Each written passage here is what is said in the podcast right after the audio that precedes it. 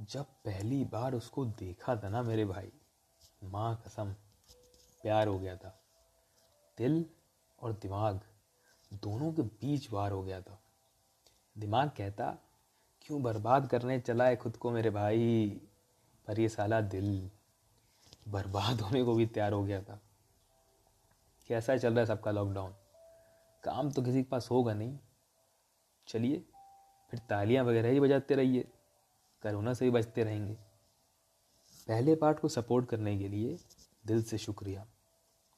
जैसे कि आप लोग जानना चाहते होंगे आगे का सफ़र तो चलिए, चला जाए फिर उस सफ़र की ओर। जब उसने मेरे से पूछा था ना, कोचिंग कहाँ जाओगे? तब मैंने ये तो सोच लिया था कि उसकी साइकिल जिस भी कोचिंग स्टैंड में खड़ी होगी, मैं भी अपनी वहीं करने वाला हूँ। तो बस, साइकिल के स्टैंड मिलने ही वाले थे। अब बारी थी इन दिलों की। कोचिंग शुरू होने में फ़िलहाल तो थोड़ा समय था अभी। तब तक फेसबुक पे उसने मेरा दोस्ती निवेदन स्वीकार कर लिया था। रोज़ एक दो घंटे बातचीत हो जाती थी। ऐसी बातचीत भी आगे बढ़ रही थी और साथ ही साथ मेरा दीवानापन भी। तो एक दिन ऐसी बातों बातों में मैंने उससे पूछा, डेट पे चलोगी? तो कहती, कौन सी दुनिया में जी रहे हो? मैंने बोला, सुनो दुनिया का तो पता नहीं, लेकिन हाँ तुम्हें देख जी ज़रूर रहे हैं। फिर क्या, उसने दिल भेजे और वो तीन चार बंदर की शक्ल भेज दी, जो बेचारा अपनी आँखें हमेशा बंद रखता था। अब मेरे चेहरे पे मुस्कान की बारिश हो चुकी थी और ये सब नज़ारा मेरी माता जी देख रही थी। और मेरे से कहती, पागल है क्या? ऐसी मुस्कुरा रहा है फालतू में। अब माता जी को कैसे बताएँ कि उनका लड़का आशिकी के समुंदर की ओर कदम रख चुका था। मैंने बोला, कुछ नहीं। और अपने चेहरे पे मुस्कान बरकरार रखते हुए अपने कमरे में चला गया। एक दो दिन बाद हमारा कोचिंग जाना शुरू हुआ। पहले दिन वो ब्लैक टॉप और ब्लू जीन्स पहन के आई थी। अब मैं पूरी कोशिश कर रहा था कि मेरी नज़रें उसकी तरफ़ ना जाएँ, लेकिन उसका चाँद सा रोशन चेहरा और वो झील सी नीली आँखें। कोई तो रास छुपा था उसमें और उसी रास की तलाश में मैं खो चुका था। केमिस्ट्री क्लास चल रही थी। मैम पढ़ा रही थी पीरियोडिक टेबल। और यहाँ साला हम कॉपी के पीछे बना रहे थे बैडमिंटन का टाइम टेबल।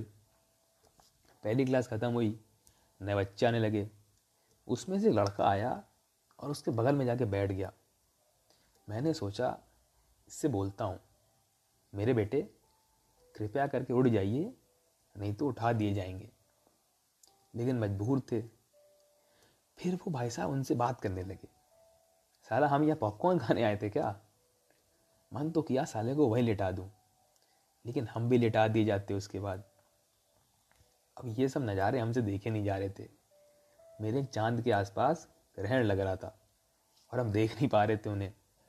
मैंने उनसे तुरंत पूछा बैडमिंटन की घर चल के आई। तो उसने बड़े प्यार से मेरी ओर देखा और कहती हाँ ठीक है। कोई जलने की महक सी आ रही थी लॉन्डो में। बगल में एक मेरे से पूछता है, भाई, लाइन मार रहा है क्या? अब कोई चोर किसी को क्यों बताएगा कि वो चोरी करने जा रहा है? लेकिन यहाँ इस चोर का दिल भी चोरी हो चुका था। तीन घंटे में से दो घंटे तो मैंने उसी के चेहरे को पढ़ा था। साला अगर किताबों को दे दिए होते उस समय दो घंटे तो हम भी आज देश को संभालने की तैयारी में लगे होते। लेकिन नहीं, भाई को करनी थी आशिकी उस टाइम। पूरी पूरी रात शायरियाँ खोजते थे। अगले दिन की तैयारी में लगे होते थे, भाई, आज तक अगले दिन का पढ़ाई का टाइम टेबल नहीं बनाया गया। उस टाइम नैन मिलाते थे। खैर छोड़िए, अब ऐसे करते करते एक दो हफ़्ते हो चुके थे। मेरा प्यार गंगा और यमुना की तरह एकदम गहरा हो चुका था। एक दिन बैडमिंटन खेलते वक्त मैंने उससे बोला, यार, मुझे तुम्हें कुछ बताना है। तो कहती हाँ बताओ। अब मैंने बोला कि, यार, मैं किसी को पसंद करने लगा हूँ। तो पहले तो वो हँसी, फिर कहती, कौन है वो? अब मैं आगे कुछ बोलता, उतनी देर में मेरी होने वाली मम्मी जी ने उसको घर के अंदर बुला लिया। अब सबर करने के अलावा मैं कुछ कर भी नहीं सकता था। उसने फेसबुक से मेरे से पूछा, कौन है वो? मैंने बोला, कल सामने बताऊँगा, आज नहीं। अगली शाम उसने फिर से ज़िक्र किया कि कौन है वो। अब मेरे में हिम्मत तो थी नहीं बताने की और मेरी हालत ख़राब हो रही थी धीरे धीरे कहती, बताओ बताओ बताओ। तो मैंने बोला, उसका नाम और तुम्हारा नाम एकदम सेम टू सेम है। तो बैडमिंटन चल रहा था भाई उस समय। अब जब मैंने बोला कि उसका नाम और तुम्हारा नाम एकदम सेम टू सेम है तो उसने इतनी ज़ोर से रैकेट घुमाया कि वो साली शटल को पता नहीं कौन से पेड़ में जाके फंसी आज तक नहीं मिली। मैंने उससे बोला, यार, मुझे होमवर्क करना है, मैं घर जा रहा हूँ। कहती, नहीं, पहले फ़ोटो दिखाओ और पूरा नाम बताओ, फिर घर जाओगे। अब मुझे समझ नहीं आ रहा था मैं करूँ क्या। मैंने बोला, एक काम करो फ़ोन निकालो और मुझे दो। उसने अपना फ़ोन दिया और मैंने उसी के फ़ोन से, उसी की फ़ोटो खींच के, उसी को चेप दी। मैंने बोला, ये देखो, ये है मेरी सपनों की रानी, जिसके चेहरे ने और जिसकी हँसी ने मेरी रातों की नींदें उड़ा रखी हैं। फिर मैंने बोला, ओके, बाय। और मैं घर के अंदर भाग गया।